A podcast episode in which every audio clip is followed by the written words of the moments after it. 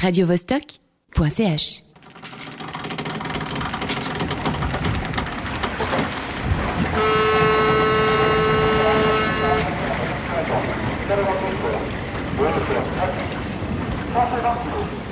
Embarquement pour le Caire, quai numéro 3. Chypre, quai numéro 12. Abidjan, quai numéro 8. La planète bleue, embarquement immédiat.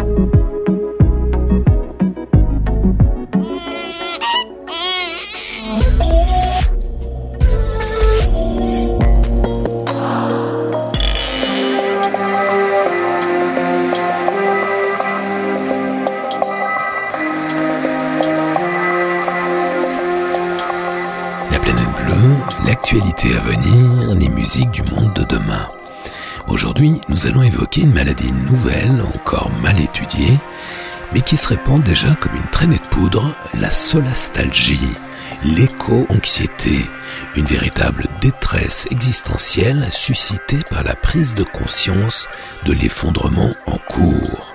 Peut-être d'ailleurs connaissez-vous déjà près de vous des victimes de la solastalgie.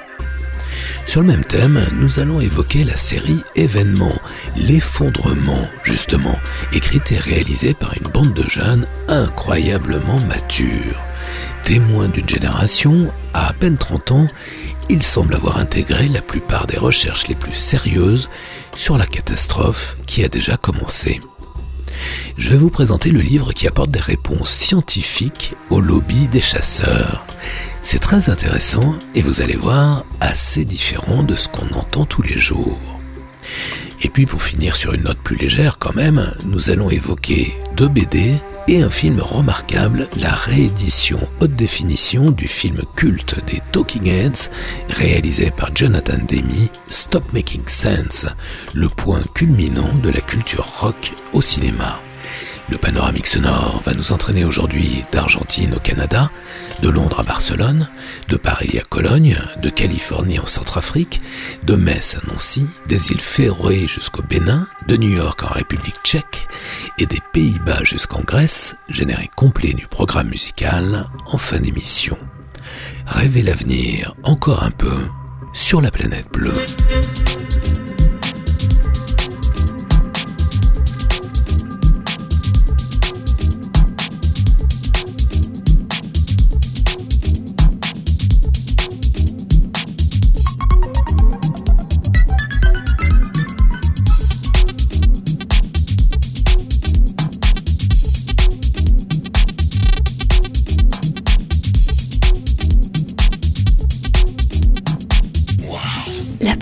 Delicious. Yves Blanc.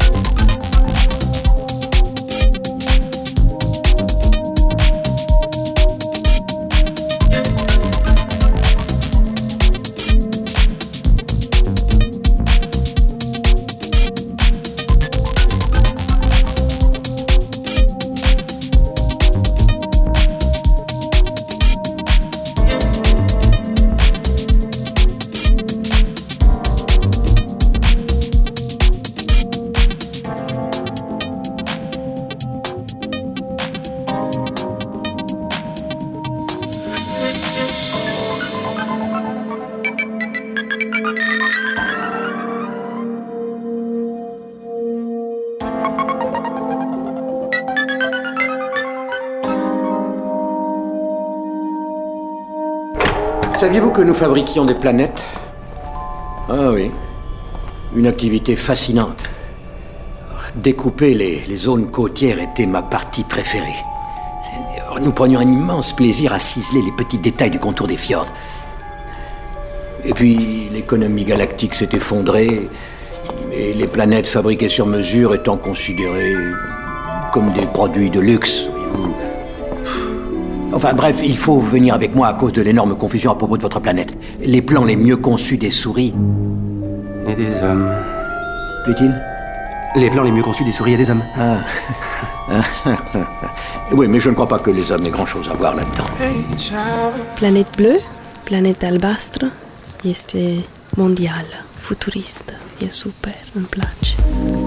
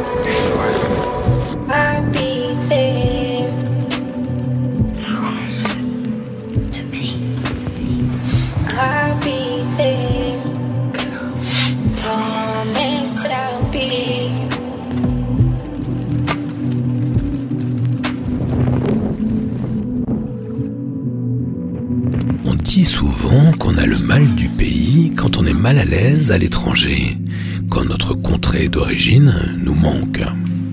Depuis quelques années, depuis que le dérèglement climatique devient si prégnant, une nouvelle maladie est apparue et commence à faire des ravages, ressentir le mal du pays en restant chez soi. On l'appelle la solastalgie. La quoi? La solastalgie. Pour expliquer ce concept encore peu répandu, on évoque souvent l'éco-anxiété.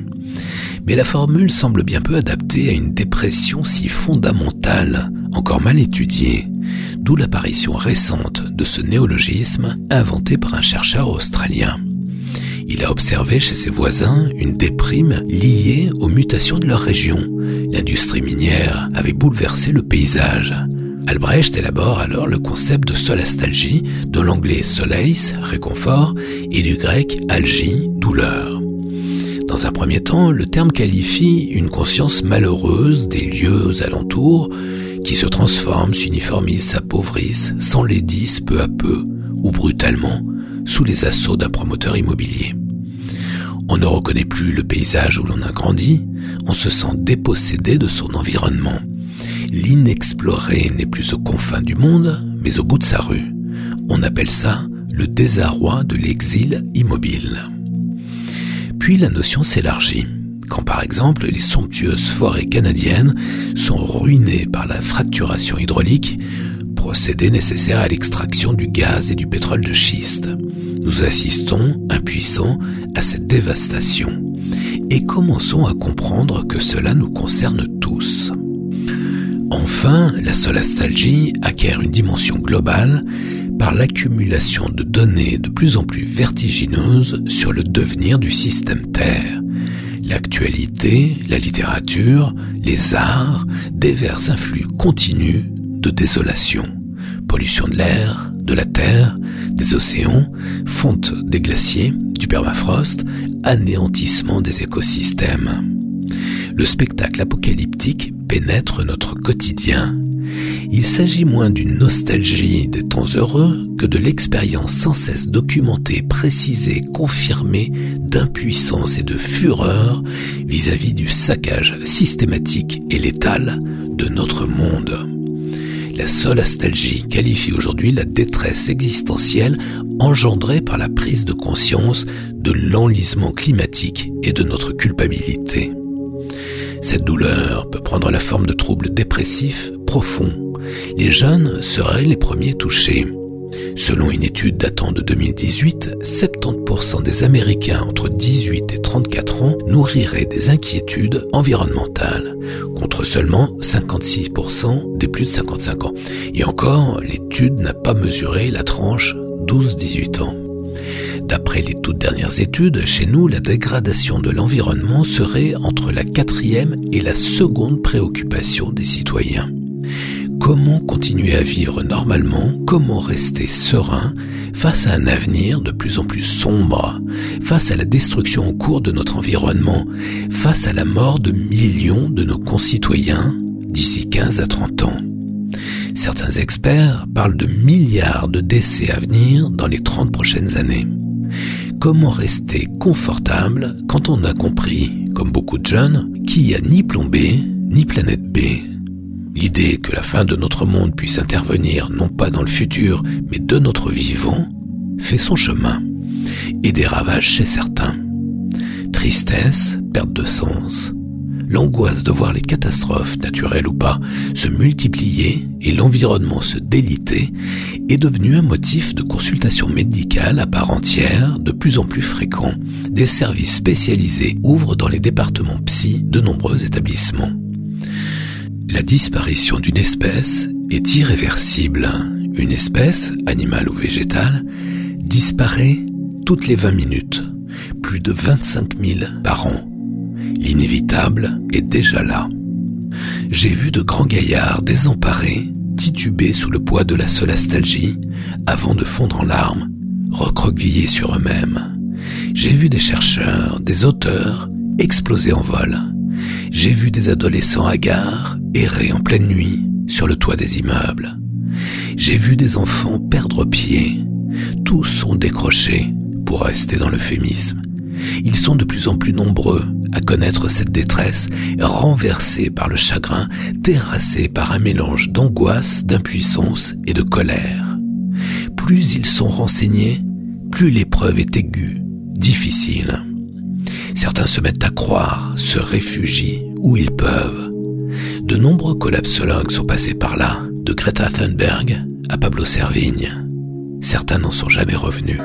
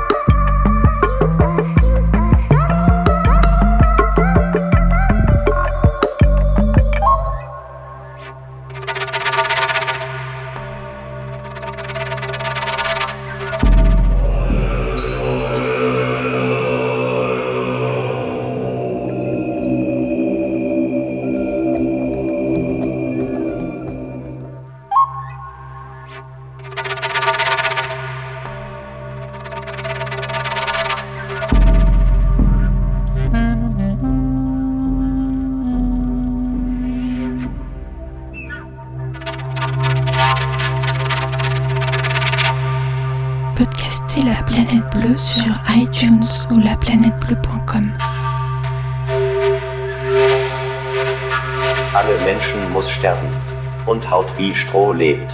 atmet und fällt dann in Ohnmacht und geht zurück in den Staub. Dieser Körper kann faulen, wenn er in die Erde zurückkehrt und dass sie ihn brütet einem anderen Leben entgegen. Viele andere sind vor mir gestorben, und ihr Tod ist zu meinem Vorteil. Humus ist die Quelle des Lebens. Es ist auch leicht und friedlich, dass ich mich zurückziehen kann vom Trubel der Welt, um einerseits zu füttern das Grab des Leben und den Tag in der Nacht. Andere Wegen werden glücklich sein und unsere Plätze sind verstreut, unsere Wesen ausgetauscht, jeder lebt in jedem. Ein Menschheit in tausend vereinigten Kernen beginnt das erhabene Lied kommen. Lass uns, wir zusammen sind wir eins. Wir werden die Patriarchen nicht mehr brauchen, Anführer oder Idole. Wir werden unsere eigenen Propheten sein. Eine riesige Menge Leuchttürme in unserer Nacht. O Menschheit, mein schönes Land. Ah, wie schön bist du. Oh, wie schlägt dein Herz die Harmonie der Menschen. Oh, was für eine riesige Blödsinnigkeit. Die Sonne geht an einem immer neuen Tag auf, der kein Ende kennt. Ah, ich wusste es schon, das alles. Und ich werde es wieder wissen. Ich werde auch keine Traurigkeit haben, um dieses Leben aufzugeben. Seine Freuden und seine Schätze, seine Probleme und seine Prüfungen, da ich dich wiederfinden werde. Immer.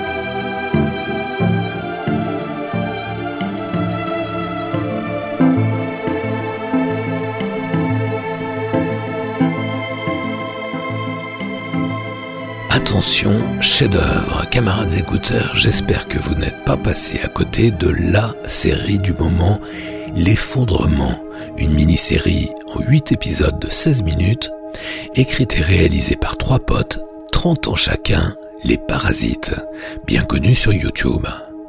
Dans les écoles de cinéma, on souligne l'écriture originale de cette série puisque chaque épisode est constitué de quasiment un seul plan séquence, une performance lors du tournage. Mais le plus passionnant dans l'effondrement, ce n'est pas ça. C'est bien l'histoire de l'effondrement de notre monde thermo-industriel racontée avec un réalisme saisissant, une proximité inédite, confondante. On n'est pas dans un livre de collapsologie, on n'est pas dans un film de science-fiction, on est dans notre propre quotidien, notre temps, juste après que l'effondrement se soit produit. Et c'est fascinant, souligné par ces plans séquences, caméra à l'épaule, qui nous fixent dans la vie ordinaire. Le premier épisode raconte un quart d'heure de la vie d'un jeune caissier dans une grande surface, alors que les rayons commencent à se vider. Ils ne sont plus réapprovisionnés, car nous sommes cinq jours après l'effondrement. Les clients sont nerveux, sa copine aussi, qui lui fout la pression pour partir, pour décamper, pour fuir la ville où rien de bon ne s'annonce. Le second épisode raconte un quart d'heure dans une station-service au moment précis où les dernières gouttes d'essence sont distribuées. Le huitième et dernier épisode raconte comment des activistes écolos forcent les portes d'un plateau télé pour tenter de convaincre le grand public de l'extrême urgence qui est la nôtre. Mais ils n'ont d'autre arme que leur bonne foi. L'effondrement est une mini-série exceptionnelle. Elle vaut pour ses huit épisodes des monuments de plausibilité, c'en est vertigineux. Les trois potes, auteurs-réalisateurs, à peine la trentaine, révèlent une maturité étonnante, une maîtrise du sujet tout à fait inattendue, un travail impressionnant d'écriture et de mise en scène. Tout est juste, tout sonne juste, jusque dans les moindres détails, chaque élément concourant à établir les bases d'un édifice original et solide. Qui plus est, il existe un super making-of de 52 minutes qui ferait un bonus idéal, mais aucun âne chez Canal n'ayant la volonté de sortir cette mini-série en Blu-ray, si vous n'êtes pas abonné, vous n'avez d'autre choix que de la regarder en ligne peu à peu sur la chaîne YouTube des Parasites. Bien loin du ronronnement permanent d'Hollywood, cette mini-série a tellement impacté les gens qui l'ont vue, y compris les professionnels, qu'il se chuchote que les portes du cinéma s'entrebâilleraient pour les parasites. Quand on tient des talents comme cela, ce serait top. Affaire à suivre donc. L'effondrement, une mini-série de Jérémy Bernard, Guillaume Desjardins et Bastien Huguetto.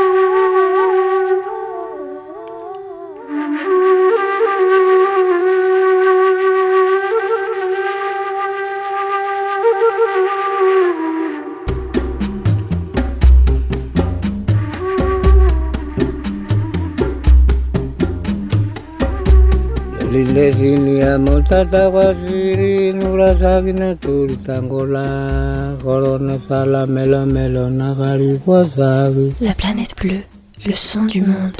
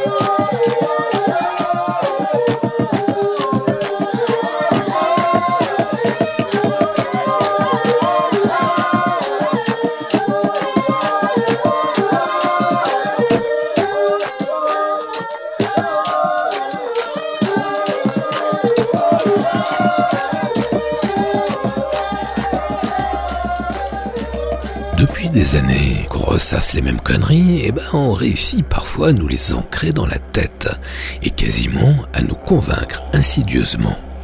Prenez la chasse par exemple. À force de nous répéter que les chasseurs réguleraient la nature, seraient utiles à la nature, voire même indispensables, une espèce de brouillard se crée dans les esprits et là, les chasseurs ont gagné, puisque c'était exactement le but de leur pression permanente, de leur occupation de l'espace médiatique. Et puis un jour, comme d'autres lobbies qui ne sont quasiment jamais contredits, suivez mon regard, un jour les chasseurs sont allés trop loin, quand ils ont affirmé être les premiers écologistes. Là, on s'est dit, peut-être vous aussi d'ailleurs, là on s'est dit, bon alors là, ça, devient quand même énorme, on peut pas laisser passer de telles contre-vérités, c'est l'hôpital qui se fout de la charité, comme disait Coluche, même les bornes ont des limites. Et ben voici enfin une bonne nouvelle, camarades écouteurs, le livre qui démonte toutes les âneries proférées par les chasseurs depuis des décennies. Pas de fusil dans la nature, les réponses aux chasseurs de Pierre Rigaud, avec une préface de Nicolas Hulot. Depuis que nous sommes complètement intoxiqués par les lobbies des chasseurs, et ceux des éleveurs d'ailleurs, ce livre fait enfin le point scientifiquement sur ce qui est vrai et ce qui ne l'est pas dans cet océan de contre-vérités lamentables.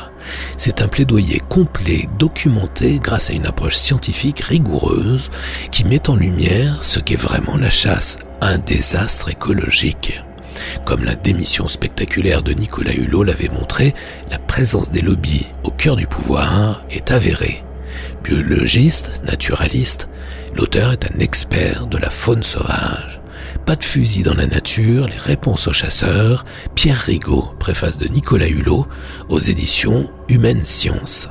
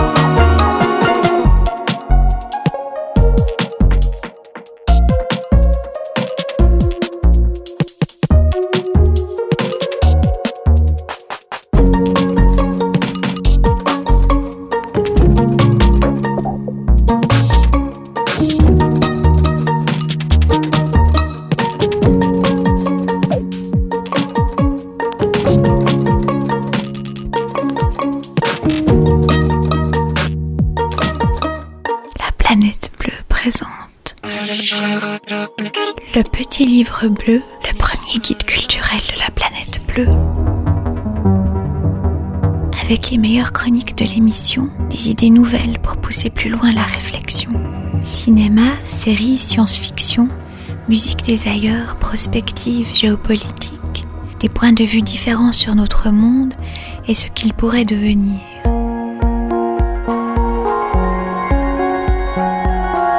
Le petit livre bleu, un abécédaire polémique, 400 pages, 400 illustrations, les plus grands dessinateurs de l'époque.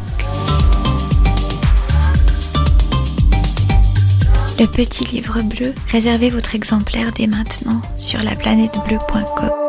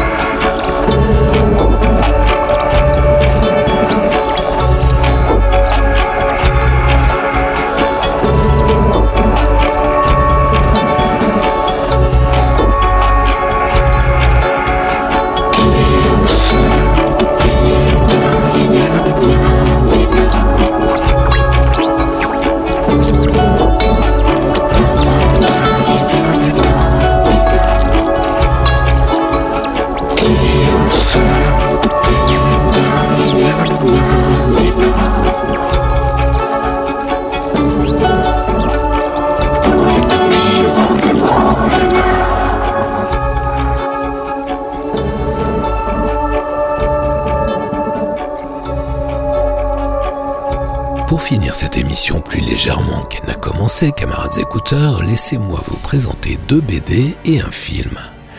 La première BD, c'est Identité trouble de Benoît Rivière et Philippe Scofoni, un polar futuriste, un thriller scientifique, mais plus polar que SF. C'est le décor plus que le scénario qui est futuriste. Il est question de trafic d'héroïne synthétique entre Los Angeles et le Mexique en 2030 et quelques bons hors les murs en réalité augmentés dans le Grand Canyon ou dans la jungle on découvre en pleine rue, à LA, le corps d'une femme dont l'identification à la morgue va poser problème à l'agent en charge de l'enquête. Car l'identification de la victime révèle non pas une, mais deux identités distinctes. Et d'ailleurs, deux maris vont venir l'identifier. Le légiste s'arrache les cheveux. C'est un one-shot assez conséquent, 140 pages, avec des cadrages originaux, souvent en plongée on sent l'influence des drones dans le cinéma. En termes d'influence, on reconnaît aussi dans l'histoire du type qui découvre sa femme après son décès la patte de The Constant Gardener, le film formidable de Fernando Meirelles, l'un des chefs-d'œuvre du cinéma des années 2000 tiré de l'enquête de John le Carré. Sans doute pour réduire les coûts, l'éditeur a choisi un format légèrement restreint, ma foi plutôt sympa quand on prend l'album en main, mais ce format, disons moyen, a quand même le gros défaut, c'est une la palissade, de réduire sensiblement la taille des images. Pour le lecteur, le processus d'imprégnation est plus limité. C'est regrettable parce que le dessin très réaliste est tout à fait réussi et que la mise en couleur subtile, également signée Philippe Scofoni, est superbe. Vous avouerez que les deux réunis, c'est pas si courant. D'ailleurs, Scofoni, on en avait déjà parlé ici sur la planète bleue, c'est lui qui avait dessiné l'excellente série SF en trois tomes, Exo, sur un scénario de l'américain Jerry Friesen. Identité trouble, Benoît Rivière et Philippe Scofoni aux Humano.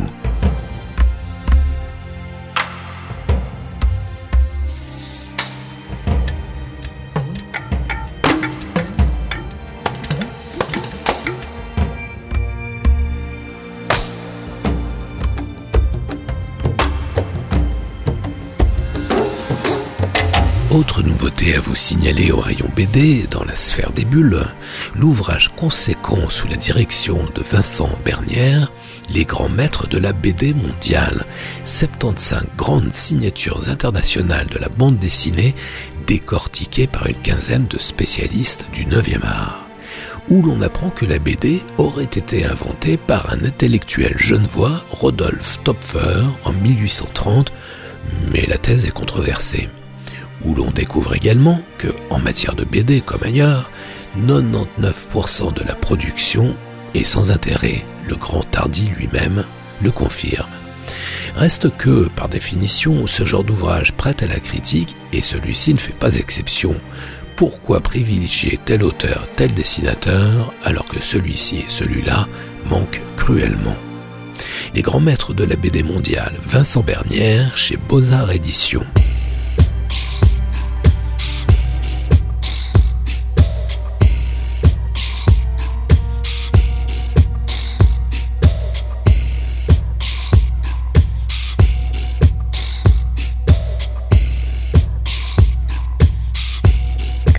I have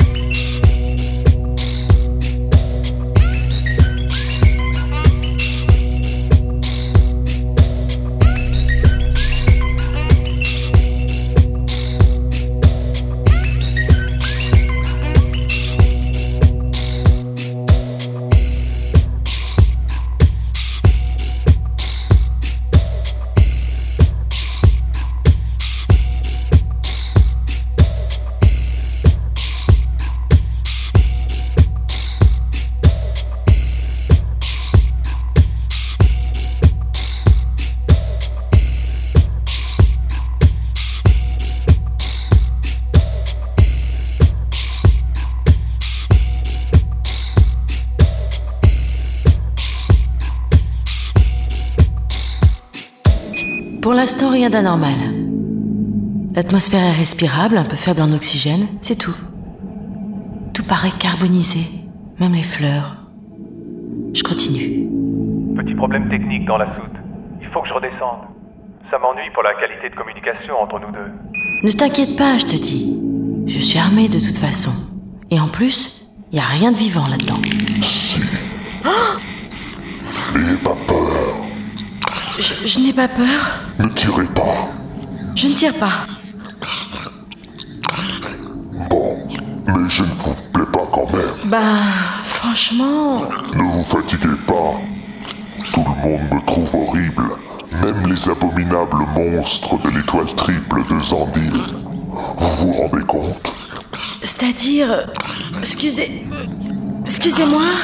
Oui, je sais. En plus, je sens très mauvais. Moi, je ne voulais pas vous vexer. Oh, j'ai l'habitude. Même sur cette planète de minables, je les dégoûte. Alors, mettez votre masque, ça ira mieux. Non, ce n'est rien. Mais vous n'êtes pas d'ici, si je comprends bien. Pas plus que vous. Et c'est où ici? Polichula sabokwe Amawa bore non sapeton Chula sabokwe La planète bleue. Omiwae, omiwae Omiwae, miwae Omiwae, omiwae Omiwae, miwae Mojiki sees his village From a nearby hill. Thinks of days before the American came. He sees the foreigners in growing numbers. He sees the foreigners in fancy houses. He dreams of days that he can still remember now. Mojiki holds a baggage in his quivering hands. Mujiki sends the package to the American men. Softly, he glides along the streets and alleys. Up comes the wind that makes them run for cover. He feels the time is surely now or never. But the wind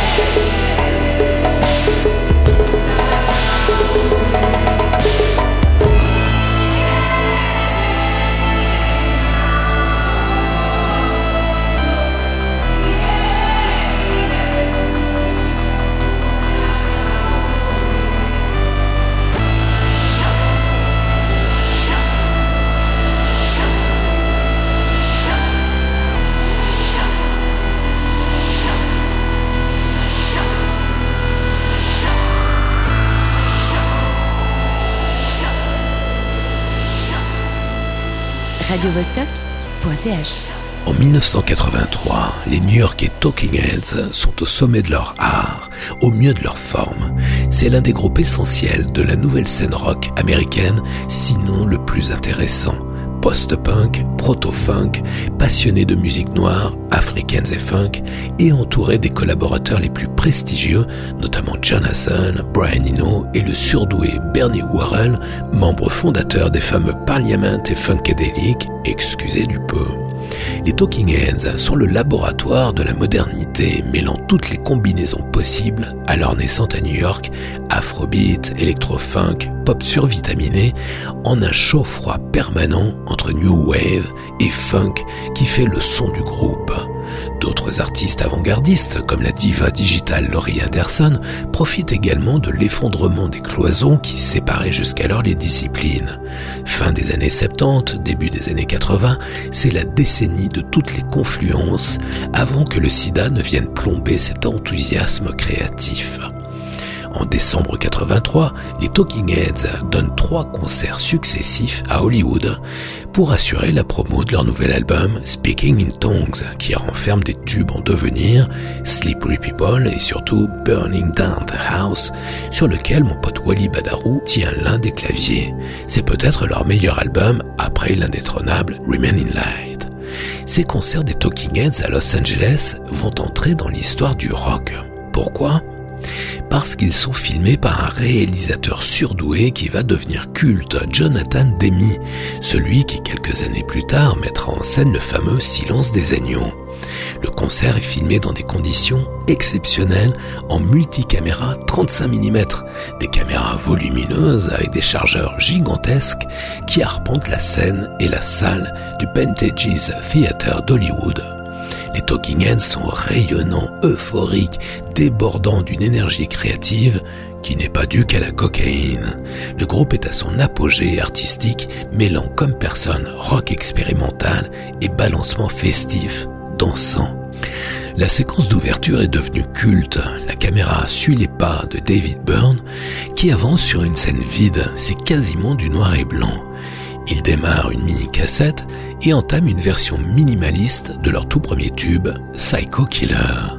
Ensuite, c'est l'idée simple mais efficace du film, le spectateur est témoin de la construction du groupe, du décor, de la mise en place des instruments, des amplis et des lumières par les rodies, alors que les musiciens entrent en action l'un après l'autre plus les minutes s'égrènent et plus le groupe devient noir et funk. Les deux choristes, Edna Holt et Lynn Mabry, Black elle aussi, sont juste sublimes. Elles chantent bien et elles bougent bien. Rapidement, les Talking Heads sont au complet, pas moins de neuf musiciens.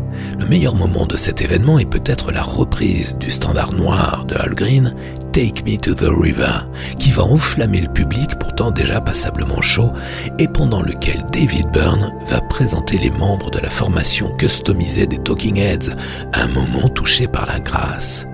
Et puis c'est la toute dernière tournée des têtes parlantes qui ne remonteront plus jamais sur scène. La conjugaison des talents de Jonathan Demi, de David Byrne et des Talking Heads fait merveille. Stop Making Sense ne ressemble à aucun autre concert filmé.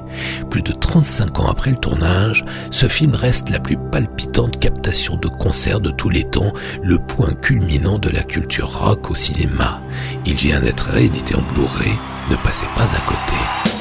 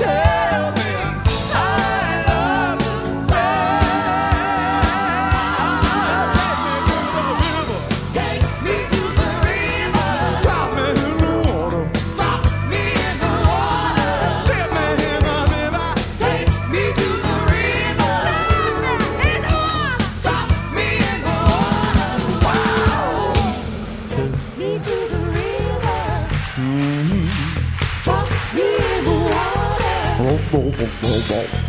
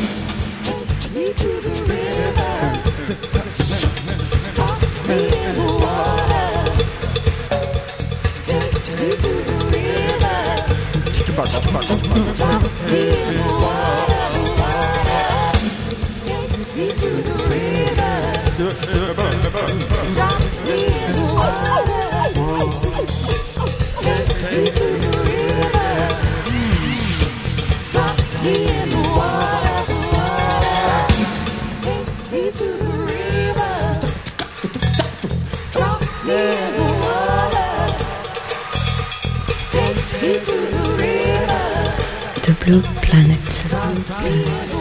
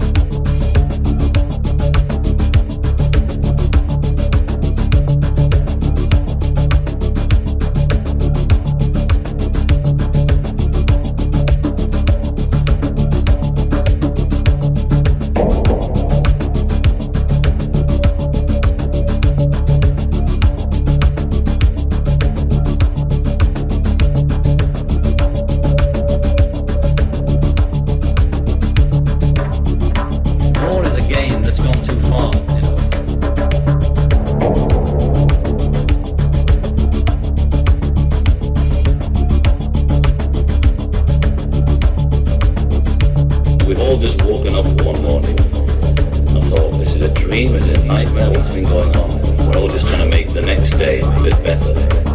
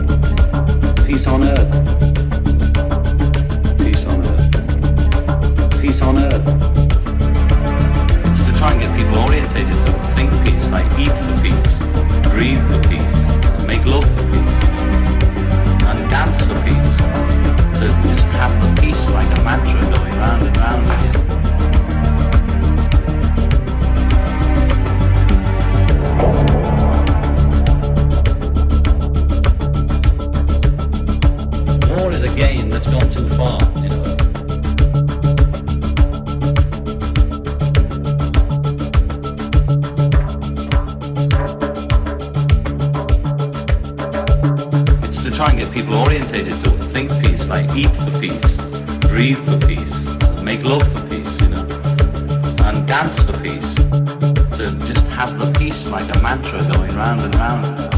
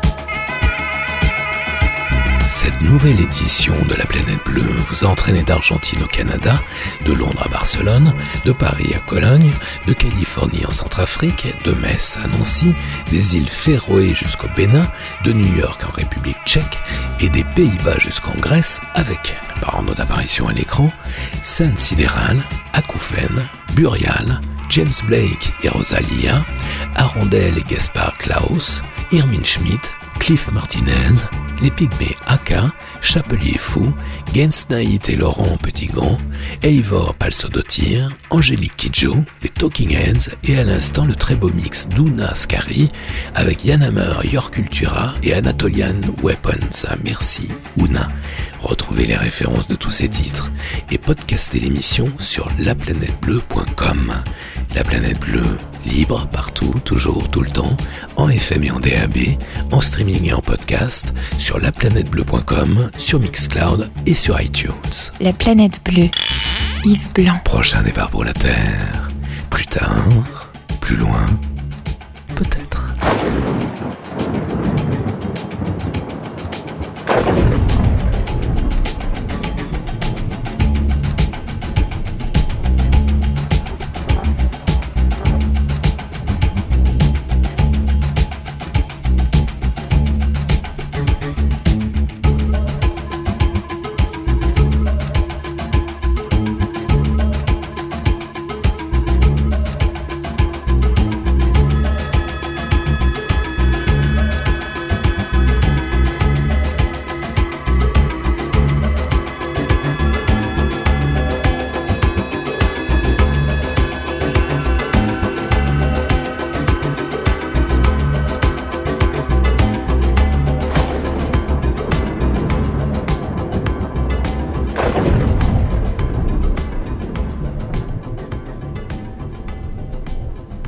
radiovostok.ch